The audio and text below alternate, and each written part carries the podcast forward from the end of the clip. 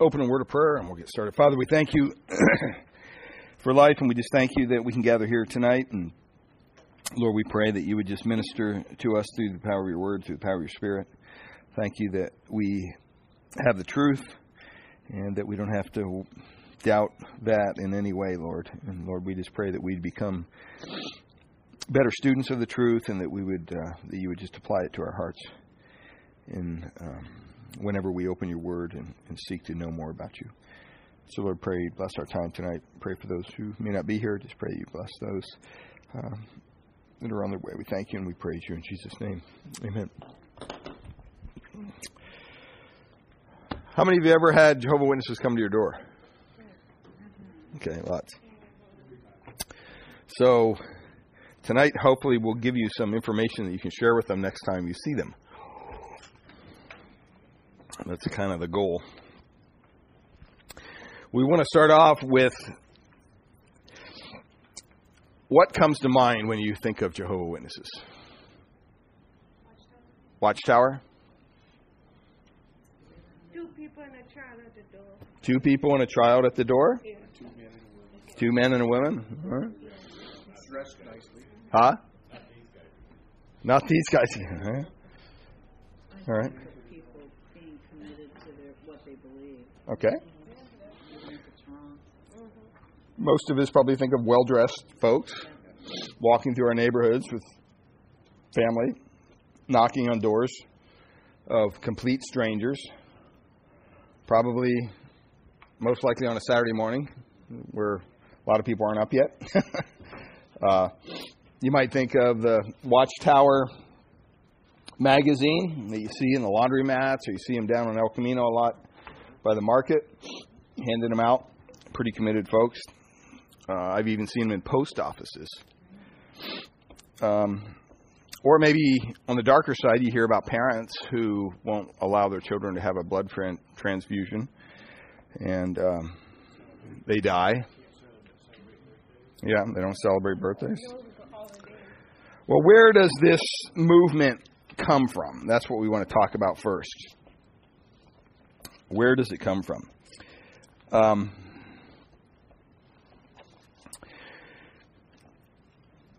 it was founded by uh, Charles Taze Russell.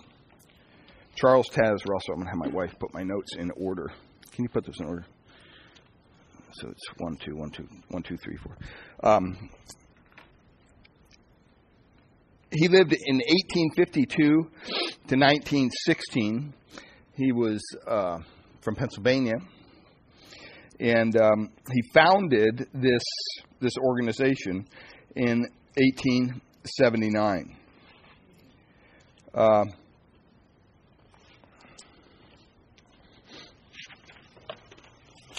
and so it's it's kind of a important thing to understand the background to this individual. Um, he was actually born in Allegheny, Pennsylvania, to very religious parents. Um, he was a Presbyterian, very conservative, but he uh, rebelled in his teens and he rejected the doctrine of predestination and he rejected the doctrine of hell. Didn't believe in either one.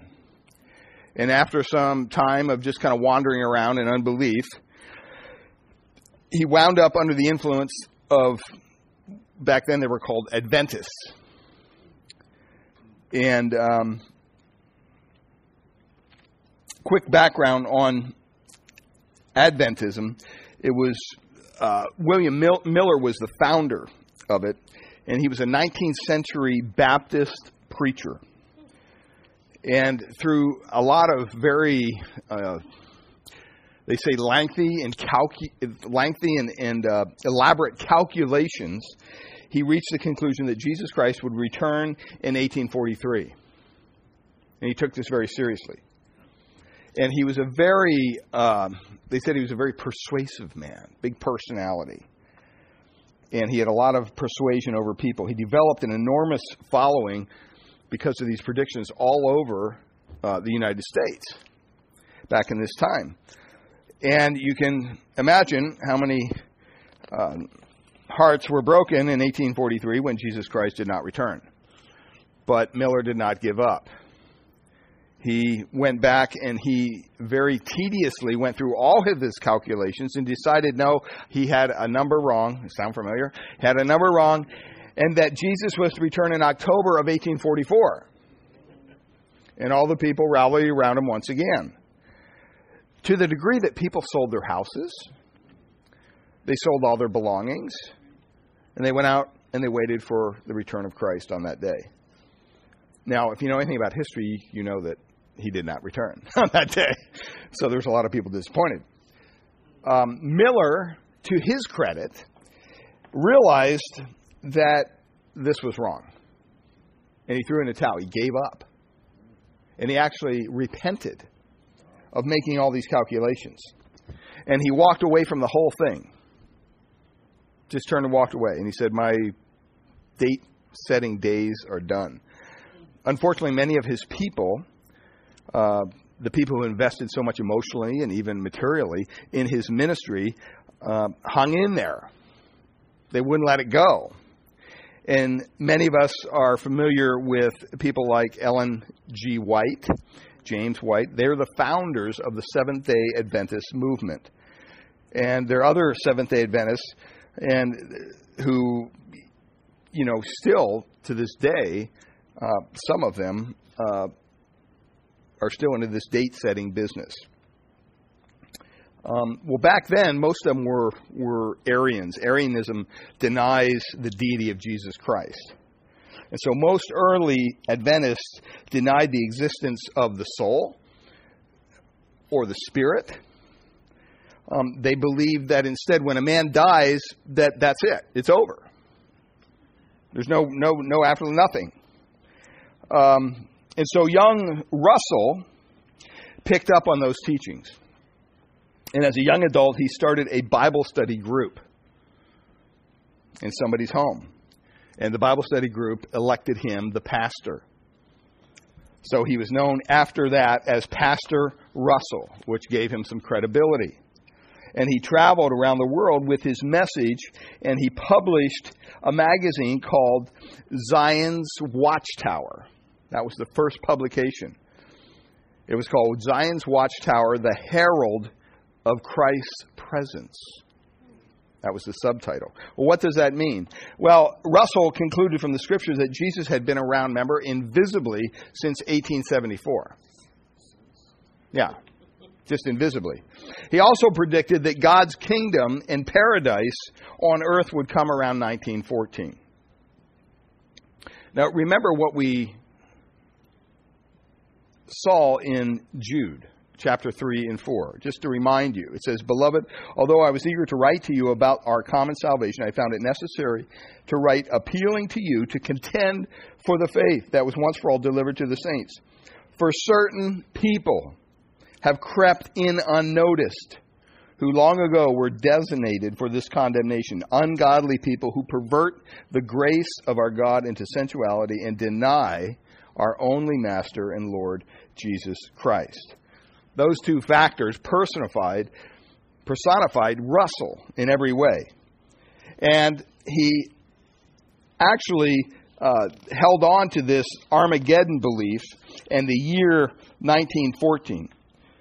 Um, because when the Bible wasn't enough for him to make the case that Armageddon was going to come in 1914, he actually said, Well, I have other indications.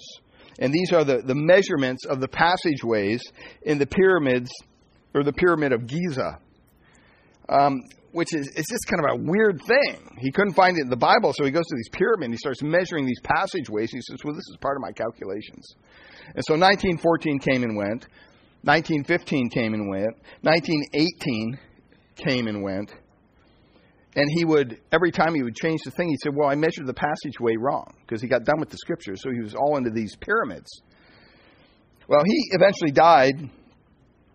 And the next guy who took it over was Judge Joseph Rutherford. Judge Joseph Rutherford. Now, Rutherford had written a, a best selling book, and he, it made him very popular back in the day. The name of the book was Millions Now Living Will Never Die. That was the name of the book, and it went nuts. And so everywhere he went, people wanted to hear him talk because he had this book out. And he traveled all over the U.S. with this message. He predicted that in 1925, the ancient men like Abraham, Isaac, and Jacob will actually come back physically and personally. This is what he taught. He really believed this stuff. And so great was his conviction that he built a house for them. Because when they come back, they had a place to live, right? So he built a house for Abraham, Isaac, and Jacob. He built it in San Diego. It's called Beth Sarim. And when he when they didn't show up, guess who lived there? He did. Until his death in the 1940s. Very nice house, by the way. You can go online and look at a picture of it. He also dealt with some rebellions among the witnesses. In other words, some people didn't agree with some of his teachings. And some of these people who didn't agree with him were called, early on, they were called the Bible students. Remember, we said the enemy's very smart. They use the same terms, but the, they, they change the definitions. They were called the Bible students. And in 1931, they changed the name of the movement to the Jehovah Witnesses. So it actually came out of this movement called the Bible students. So it was kind of uh, interesting. Today they're, they're headquartered in Brooklyn, New York. You have the Watchtower Society, and uh, they have over uh, 20 million followers, over 200 countries and territories. About 8 million of these followers go door to door on a regular basis. In other words, weekly. They're out there knocking on doors weekly. 8 million. There was a study back in 2009 that showed that the people that go door to door, these witnesses, spend about 1.5 billion hours doing this all over the world. Isn't that amazing? I mean, just an incredible investment of time. Now, they, they publish two magazines. They publish The Watchtower, which is this one here, and by the way, they have a really slick website. You can go on there and get all their, I mean, they're very proficient at getting their word out. And they also have uh, what they call the Awake magazine. Um, they also have the New World Translation. But just a little bit about the Watchtower magazine. It's in over 180 languages. Now you might say, well, that's well, that's a lot. The interesting thing is, whenever they publish anything, they publish in it simultaneously. I mean, this all comes out the same day in all those languages. It's an amazing feat that they do. And the Awake has is translated into over hundred languages. Their other their other magazine. Um, these are the most widely circulated periodicals on the planet. That's how just incredible, the reaches. No other edited government religious publication produces as many magazines in as many languages on a consistent basis as the Watchtower organization. And the weird thing is, it's all done in the name of a lie. they don't even have the truth. Um, the witnesses are now working in over 500 languages and find materials on the internet in over 300. Well, where do they get their doctrinal authority to publish all this stuff and teach all these things? Where do they get it? Well, if you ask them, guess what they'll say? Well, we get it from the Bible, right? Their Bible, exactly. They have what they call the New World Translation. The New World Translation. It was first released in 1950. This is a dishonest Bible. It's very dishonest. Um, they went to all this work to come up with their own translation. Guess why? Because the King James Version and all the other versions published, by the way, could not support what they were teaching. So they had to come up with their own translation. So they did, the New World Translation. Um, most of you know, just an example of their editing of the original text of Scripture and replacing it with what they want is the, the telltale sign is in 1 John 1 1, where our Bible says, In the beginning was the Word, and the Word was God, and the Word uh, uh, was with God, and the Word was God. They changed it to, In the beginning was the Word, and the Word was with God, and the Word was a God. Small g. So they have this thing, and they do it over 300 places in the scriptures. They twisted them. That's the, the key one that people focus on, but there's other ones. Uh, along with a consistent attempt to distort and twist the scriptures and diminish, the whole purpose is diminishing the deity of Jesus Christ. That's what they want to do. They don't want Jesus Christ to be God. Because after all, Jesus is created. He has no soul. There is no hell. It's a very dangerous book. It's probably the world's most dangerous book because it contains the name Bible and it looks, well, it's a Bible. It even says the Holy Scriptures. But it's anything but holy. But the witnesses, unlike the Mormons and, and others, they claim to have a very high view of Scripture. That's what they claim in the formal sense. Uh, it's kind of a just an interesting thing of what what they what they believe about different things. Uh, a couple things first about the 144,000, because people always wonder what is this 144,000. Well, they have this favored class they call it of individuals, 144,000. Um, they take that scripture out of Matthew 24 45, where it says, the faithful and discreet slave class. That's what it says in Scripture. And they take that and they twist it and they misuse it and they say, well, that refers to 144,000. These are the only people who have the right and the ability to interpret their Scriptures. Only these 144,000, nobody else. It's kind of weird, but that's what they believe. Um, and that would most likely exclude you and me.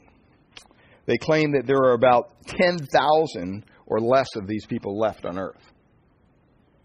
Uh, from among the ranks of, of this faithful and discreet slave class, as they call it, at the headquarters of the Watchtower and uh, Bible Tract Society in Brooklyn, New York, you have a group of nine men known as the governing body.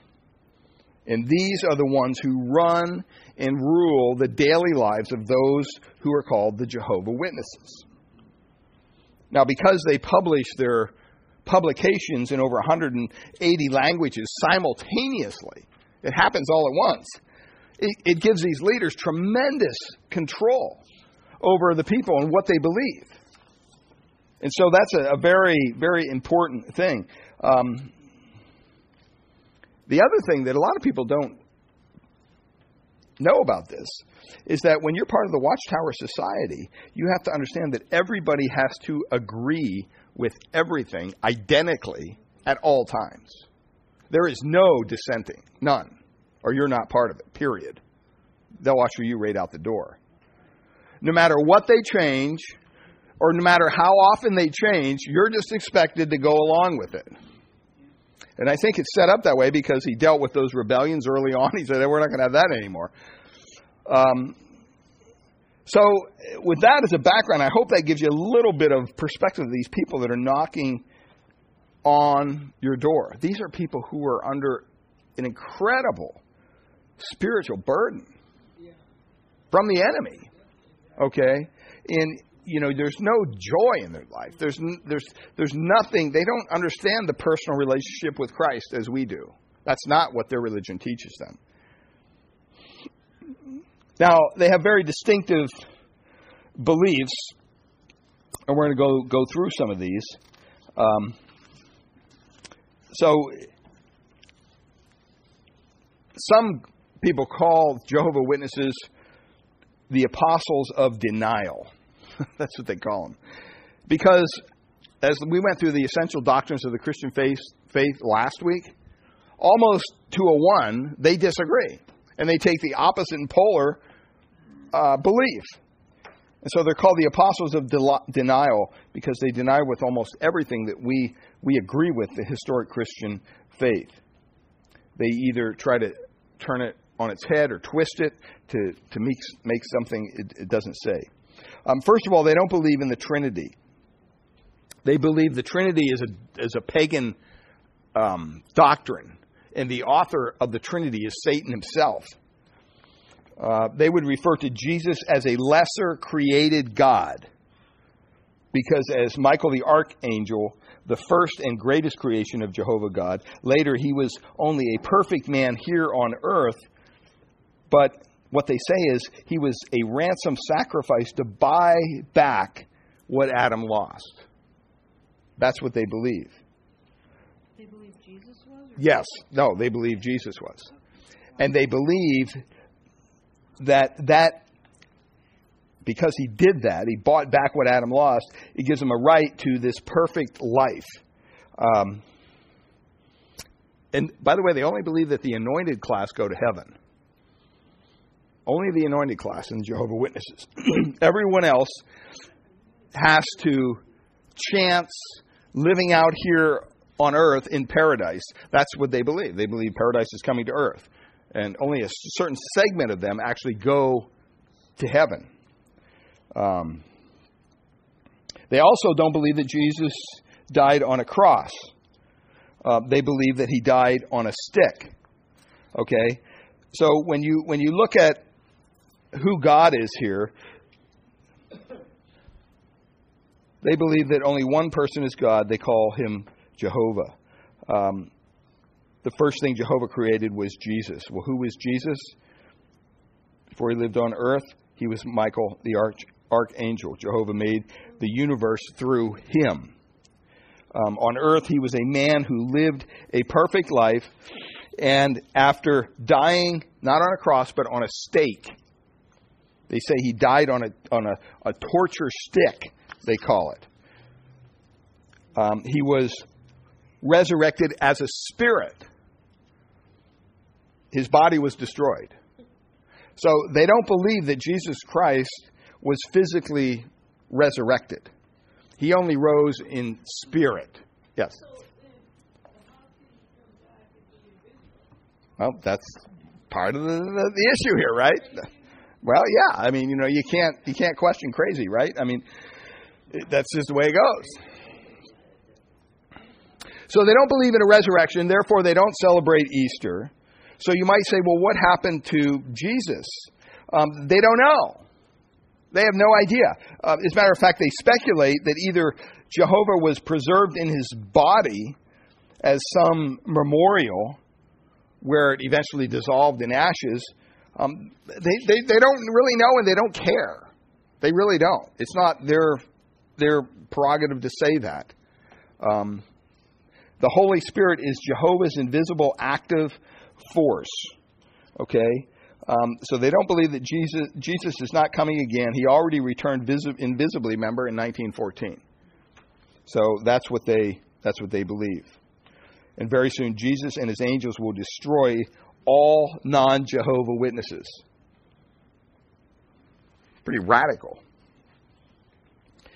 Well, they also have a faulty view of the Holy Spirit. They believe the Holy Spirit is Jehovah's invisible active force. That's what they would call it. They wouldn't call it a person, they call it a force.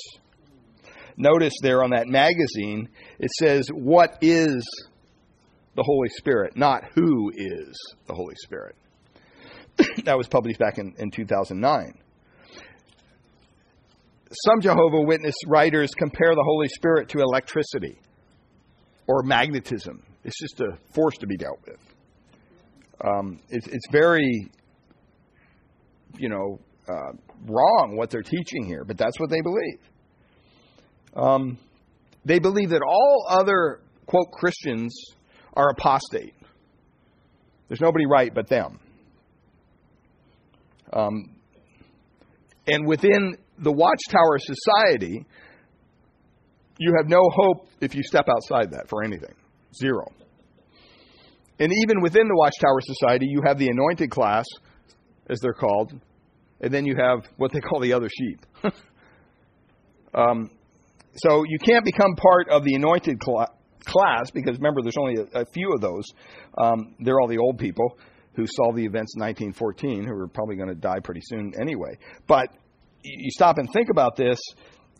Um, we can become part of the great crowd or the other sheep as you come into the fold.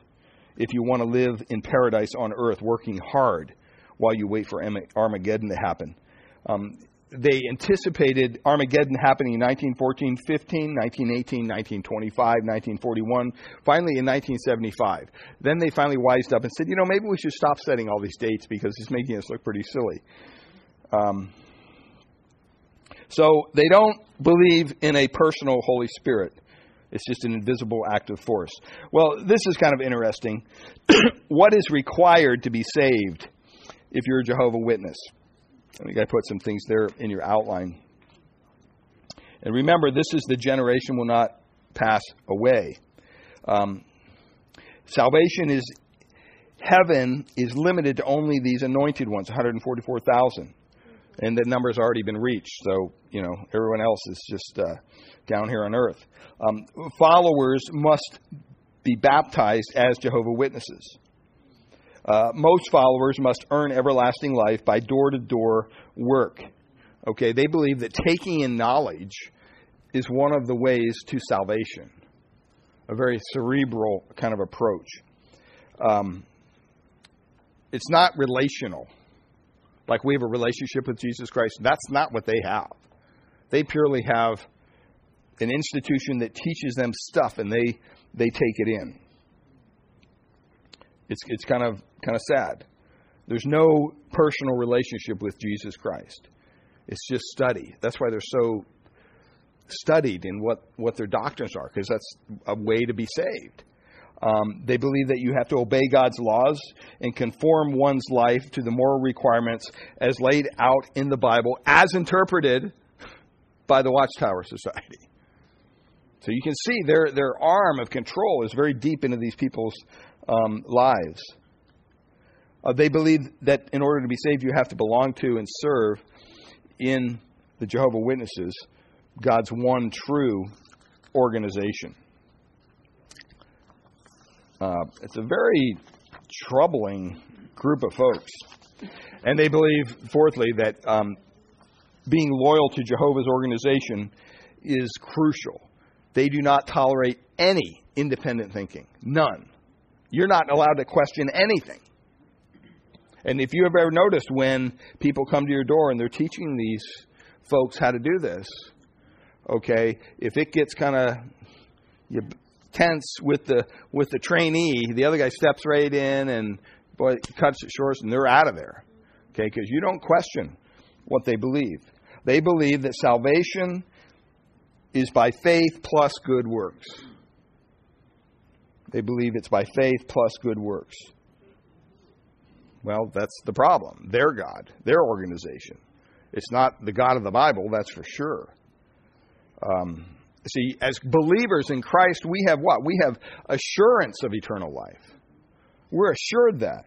Um, 1 John chapter 5, verse 12 through 13 says, Whoever has the Son has life. Whoever does not have the Son of God does not have life. And in verse 13, he wrote, I write these things to you who believe in the name of the Son of God, that you may know. Remember when we went through 1 John? That you may know that you have eternal life. They have no assurance of their salvation whatsoever. Um, they have to work toward perfection. That's why they're out there all the time, doing whatever they tell them to do. But there's no assurance whatsoever. They work toward this perfection throughout this life. Then through, they're not done. Then they got to do it through Christ's spiritual reign here on earth, they would say. And then they have to pass another test when Satan's let loose on the earth, earth again. They have to get through that test. And if they fail at any point, they are in serious jeopardy of annihilation of eternal destruction. Uh, there's no grace here at all. So, you know, this is the burden that these people are carrying when they come to your door. And, you know, it kind of breaks your heart in a, in, in a way because they're so blinded by Satan's lies and by this organization that they serve so faithfully. They're just they're just blinded.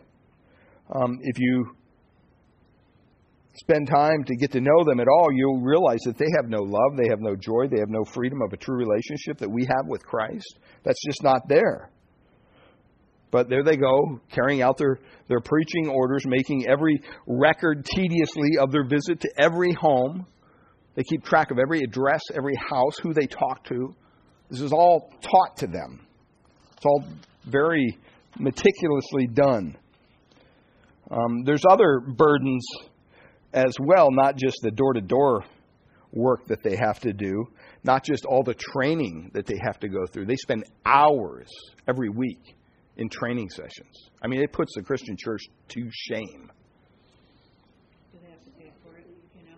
No, it's it's all part of their their training. You know, um, when they when they come to your door, these people are not you know somebody just fell off the pumpkin truck. You know, they, they are trained. They're very well trained. Yeah, that is a new one, isn't it? oh, it's Halloween. You know, pumpkins. And, um, hours and hours every week they spend together. And you know what they do in their meetings? They go over doctrines that they believe. They look at their Bible and they go to verses. If somebody asks you this, here's where you go. And you know what else I found interesting? They actually do role playing. They take their people and they say, okay, you know what? Here's the door. You're going to go up and knock. And they have somebody, and you know what? The guy's playing the Christian, or the guy's playing the Catholic, or the guy's playing whatever. And they weave their way through all these oppositions to what they believe. So when they actually go out there on the street and do it for real, they're ready. And if you've ever talked to them, trust me, they're ready. They really are. They're very, it can be very intimidating. Oh, yeah. I'm just saying the experience can be very intimidating for someone who's not versed in the Word because they're very forceful with what they believe. And they tend to dominate, you know, the conversation and everything. And unless you're pretty good at knowing how to deal with people like that, you know, pretty much it, it, it doesn't end, end well. Um, well, they also have prohibitions. I think they're in your outline. They, they refuse blood transfusions. This was started back in 1945. they also have other weird things that they do health wise. Um, for decades, they waged, waged a war against aluminum utensils. This is what they did. Uh, they said it's a curse on humanity in the name of God. Um, you know, this isn't an opinion. They're saying this is this is from God Himself. This is what, how they they teach their people. Um, from 1931 to 1951, they uh, they forbade vaccinations. There's some people still do that today for other reasons, but they did it for religious reasons. 1967 to 1980, they wouldn't let anybody have organ transplants. They said that was cannibalism, and it's not to be accepted. They don't celebrate holidays. They don't celebrate any birthdays. They have no fun whatsoever uh, as far as fun that we would think of. Um, they're not allowed to serve in the military. There's no voting allowed because you don't pledge allegiance to anybody. You don't stand for the flag. You don't pledge allegiance. You don't do anything. I mean, you know, maybe the NFL should go join the JWs, you know, if they're going to kneel for the national anthem. I don't know. But they, they would agree with them. Um, all acts of religious activity are idolatry in their mind. The only recognized theocratic kingdom is that of Jehovah God as administered. Very important. They always say as administered or as, as interpreted by the Watchtower Society.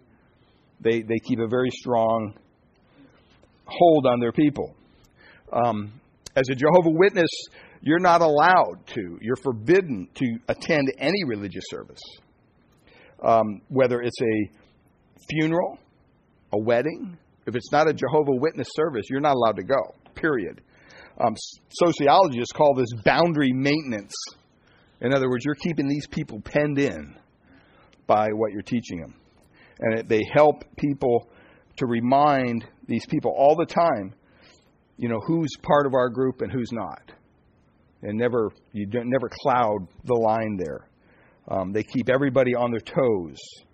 And yet, when you stop and you think, some people think it's a very appealing organization. It must be. They're very they're growing every year. Okay, um, by the thousands. Um, they're very highly committed people. They're very well organized. They're unified in their beliefs. They're on the outside seemingly logical and scholarly. Um, the Watchtower rejects hell is probably one of their biggest selling points because people don't want to. Um,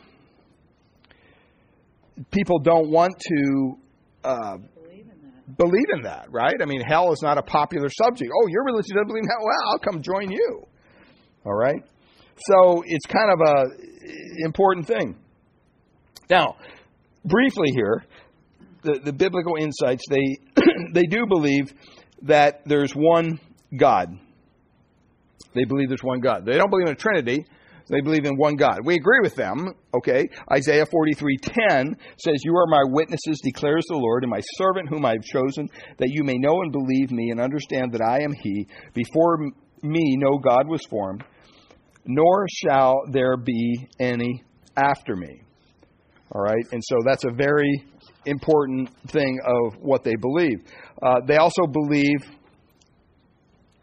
that um, the, the, this Holy Spirit is just this non-personal, you know, entity, but the Scriptures teach us otherwise. Okay, these are the, the biblical things that we believe. The Holy Spirit is God. In 2 Corinthians chapter three, verse seventeen, it says, "Now the Lord is the Spirit, and where the Spirit of the Lord is, there is uh, freedom." Also in Acts chapter five, remember with with uh, Ananias and Sapphira when they said, you know, why has Satan filled your heart and why have you lied to the Holy Spirit? And then down there at the end of those verses, it says, you have not lied to man, but to who? God. Okay, so it infers that the Holy Spirit is God. Last time I checked, you can't lie to electricity or magnetism or a force. Well, what do they believe about Jesus Christ? Um, or what do we believe about Jesus Christ? We believe that Jesus Christ is eternal, that uh, Jesus Christ is is not created. Um, he was never created; he's eternal. Isaiah nine six says, "For unto us a child is born; to us a son is given, and the government shall be upon his shoulders, and his name shall be Wonderful Counselor, Mighty God, Everlasting Father, Prince of Peace." Um, in in uh, the Gospels, in John chapter 4, Jesus tells this crowd of angry, skeptical uh, Jewish leaders there, he said, Truly, truly, I say to you, before Abraham was, I am. And the next verse says that they picked up stones because they were going to stone him. But Jesus hid himself and went out of the temple. Why were they going to stone him? Yeah, he was claiming to be God, right? And in their mind, he was quoting Exodus 3:14. He was appealing to himself, acquiring for himself the divine name of Jehovah God before these monotheistic Jews, and they, they just they couldn't have that. Um, and so we believe that Jesus Christ was fully God and fully man. Colossians chapter 2 tells us that, for in him the fullness of deity dwells bodily. Or in John chapter 5, verse 18. This is why they were think, seeking to kill him even more, because not only was he breaking the Sabbath, but he was even calling God his own Father, making himself equal with God, John says. See, Jesus Christ is to receive the name and the honor and everything that goes along just as much as the Father, just as much as the Holy Spirit. That's what we believe. There's not a hierarchy there. Um, in verse 23 of John 5, it says that all may honor the Son just as they honor the Father. See, they would say, no, no, no, that, that, that doesn't work that way. Um, I mean, we can't say that about ourselves, but Jesus can. He was God. And so when God brings his, his uh, firstborn, Jesus Christ, into the world in Hebrews chapter 1, verse 6, the writer says, and again, when he brings the firstborn into the world, he says, let all the God's angels worship him. All right, the Jehovah Witnesses as an organization lead many, many souls to hell. They lead many, many souls to destruction. But you know what? On the other side of that, they're also, you might think of it this way, a catalyst. A catalyst to drive many born again believers into the Bible so that they have an answer for these people when they do come to their door. So it, it kind of has a, a double edged thing there. Um, and so that's when you study the word and you really understand what it what it means. That's when Christ can really transform your life. Well, the Bible also says that Jesus rose physically, which they don't believe. John 2:19, Jesus answered them and he said, "Destroy this temp- temple and in 3 days I will raise it up." And they said, "Wait a minute. It took 46 years to build this temple. You're going to tell me you're going to raise it up in 3 days? I don't think so." But what was Jesus referring to? His body, right? He was referring to his body. Um, it's very, you know, when we speak of the resurrection, sometimes we don't realize this, but it, it's not only the fact that Jesus rose from the dead. That's an important part of the resurrection. But what's even more important is that Jesus rose himself through his own power. Okay? And that's that's what he said he would do. I will raise it up. And so scriptures kind of affirm that. But also, we believe as Christians that salvation is a free gift. They don't believe that. They believe you have to work for it. But that flies in the face of Romans 6:23 for the wages of sin is death, but the gift free gift of God is eternal life in Christ Jesus our Lord. Um, I don't know. I don't have one of their Bibles. More than likely, it probably says. More than likely, it probably says the same thing. um, even though they've changed a major part of that, a lot of it is still true to the King James text, but they've changed verses that that um, support their cause for things that matter in their mind. Okay, you, you would think that this would be one of them, but they may have changed that. I don't know. I don't know if you look at it. I don't know. I don't. I don't think they you know have. But it, it's important that we we understand that that's why we believe that salvation is by faith alone, apart from any works. See, that sets our faith apart. It sets our faith apart from the Mormons. It sets our faith apart from the Jehovah Witnesses. It sets our faith apart even from the Roman Catholics. Okay? Um, remember, the Philippian jailer asked Paul and Silas in Acts chapter 16, verse 30. He says, Then he brought them out and said, Sirs, what must I do to be saved? And they said, Well, you got to go to church. You got to pay penance. You got to repent. You got to do this. You got to do that. That's not what Paul and Silas said. It says they said to him, Believe in the Lord Jesus, and you will be saved, you and your household. All right? We're saved by faith alone, apart from works. That's what Titus chapter 3 tells us. When the goodness and loving kindness of God our Savior appeared, He saved us, not because of works done by us in righteousness, but according to His own mercy, by the washing of regeneration and renewal of the Holy Spirit, whom He poured out on us richly through Jesus Christ our Savior, so that being justified by His grace, we might become heirs according to the hope of eternal life. Or Philippians 3 9 that we might be found in him, not having a righteousness of our own, or my own, Paul says, that comes from the law, but that which comes through faith in Christ, the righteousness from God that depends on faith. See, when the Jehovah Witnesses come to your door, this is what they need to hear. They need to hear that there is hope. That there's hope, not in the watchtower, not in that, but there's hope in that personal relationship with Christ. And, you know, I know it's a nuisance. And I'm not saying you invite them in and have coffee, but you can have a good conversation with them on your porch. And you can have dialogue with them. Uh, there's a couple things that you need to understand when you're dealing with Jehovah Witness. Um, there's four things here of each. There's there's no real um, verse here that I can give you that's the the the uh, end all for all of their what they believe. It's it's just not there. Okay, so every conversation is different. Just like if you were witnessing to somebody else who's a Mormon or a Catholic or just a total non-believer. Okay, the conversation could go any way. So you know, there's there's not something that we can just give you that, boy, as soon as you bring that verse up, they just melt and, oh, they want to know Jesus. No, they're blinded by Satan, just like anybody else is. except they're in this religious organization that's even weighing them down more. So the first thing I want you to remember, the do's, is remember that they're real people. These aren't robots. These are real people with souls, with families. Um, and we need to be reminded of that. I know they're a nuisance at times, and I know that we disagree with them theologically. But you know what? We need to make sure that we have compassion in our heart toward these kind of people.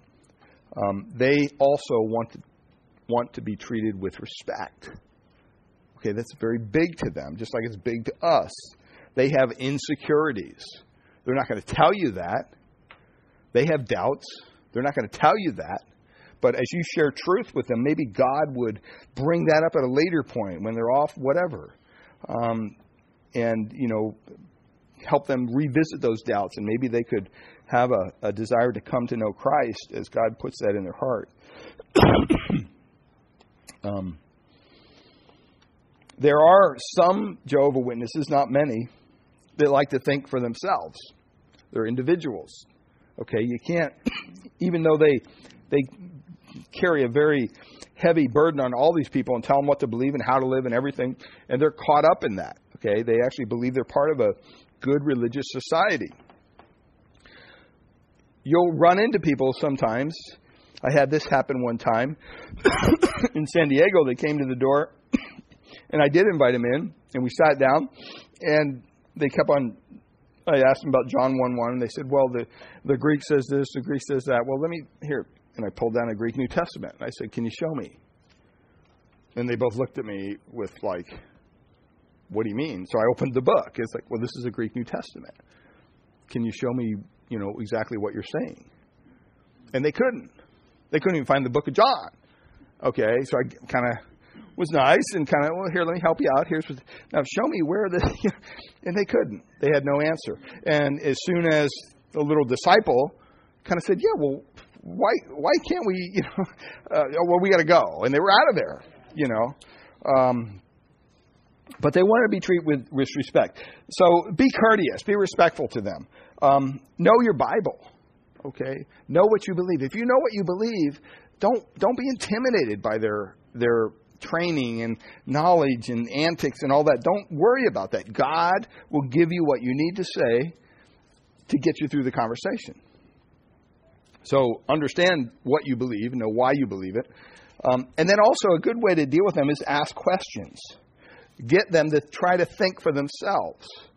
Okay, ask them probing questions about what they're saying, what they're telling you. Now, if you've ever tried to if you've ever tried to give a track to a Jehovah Witness, usually they won't take it. It's very rare they'll take anything. Okay, you can beg them to. No, no, no, it's fine here. You know, we want to leave some literature with you, and they, they just won't take it. Okay, they're forbidden to take it. Yeah. I don't know. But like I said, everybody's an individual, so maybe they would. But they're forbidden to take. Now, Mormons will take it. They will take it, but Jehovah Witnesses usually don't. Um, so how do you deal with it? If you can't give them a track, what do you do? You know what? Well, you got them on your doorstep. Best way to do it is to share that testimony that we've been telling you that you need to work on, that you should be able to share in three to five minutes with some scripture in there.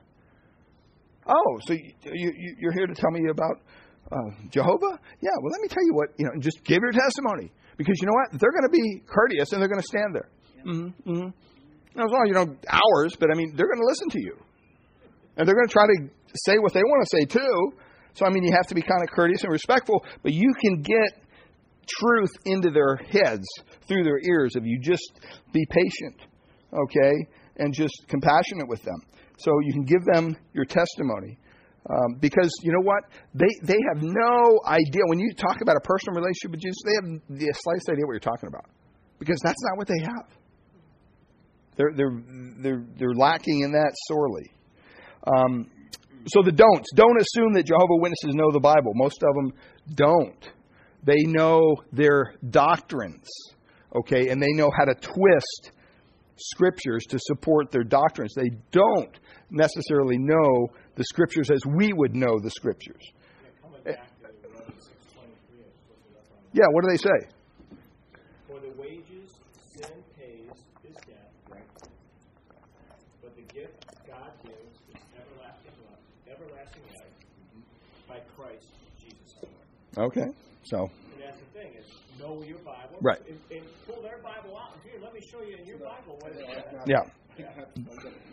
Listening. Yeah.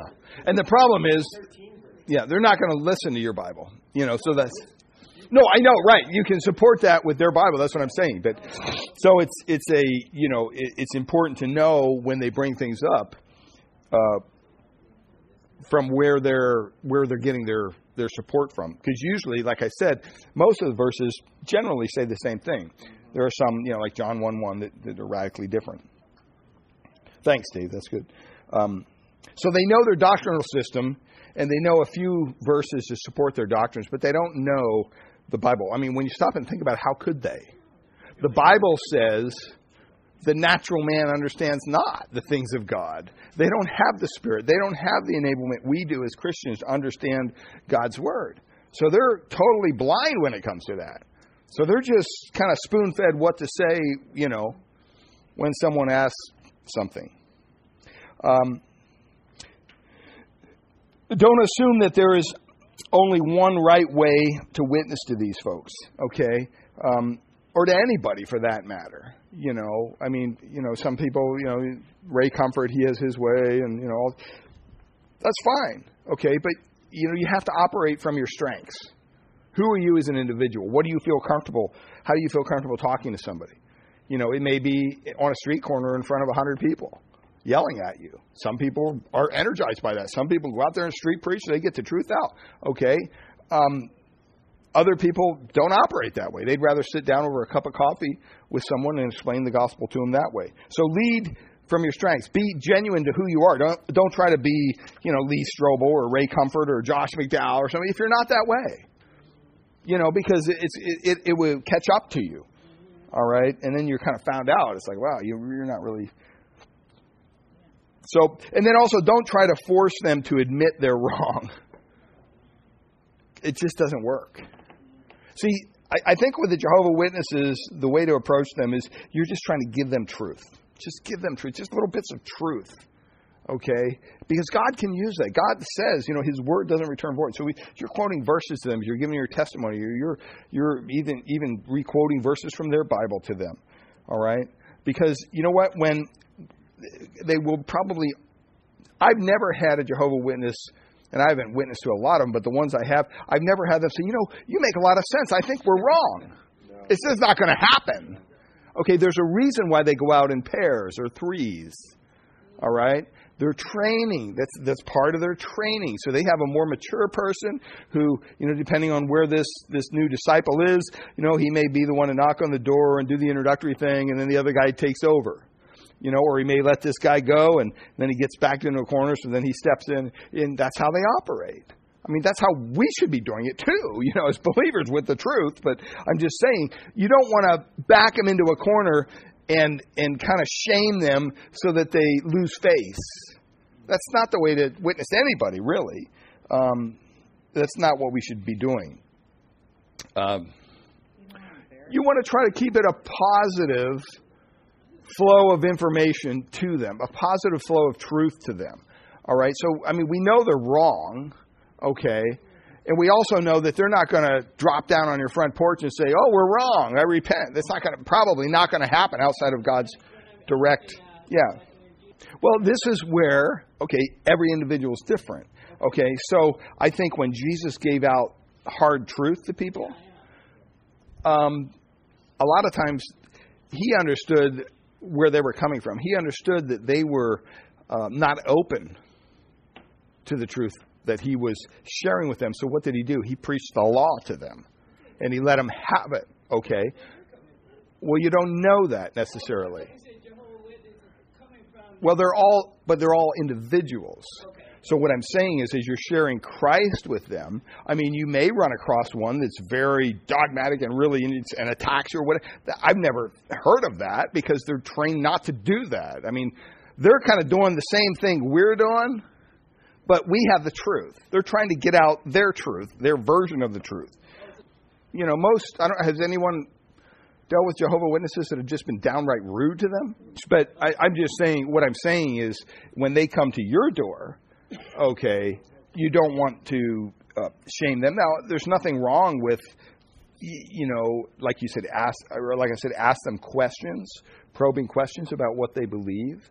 You know, like, oh, well, so you believe, you know, Jesus wasn't God. Well, what do you do? What do you do with this verse? You know, and bring up a verse, Colossians or whatever, and then see what they say. You know, they're not going to say, "Oh, you're right." You know, no. But I mean, you want to get them the truth, and you can even, for the most part, then you probably have to check this out first, like Dave just did. But take their Bible and show them that truth. You know, so it's you know it's important that we we understand these are people and they're lost people. You know, and we need to be gracious with them. We need to be compassionate with them. We need to show them Christ, and we need to show them the relationship that we have with Christ. Um, you know, don't just turn them away blindly. Um, know that God, you know, can use you to, to reach out to these folks. I mean, they're they're really really lost. All right, and and I think that that's an important point to make.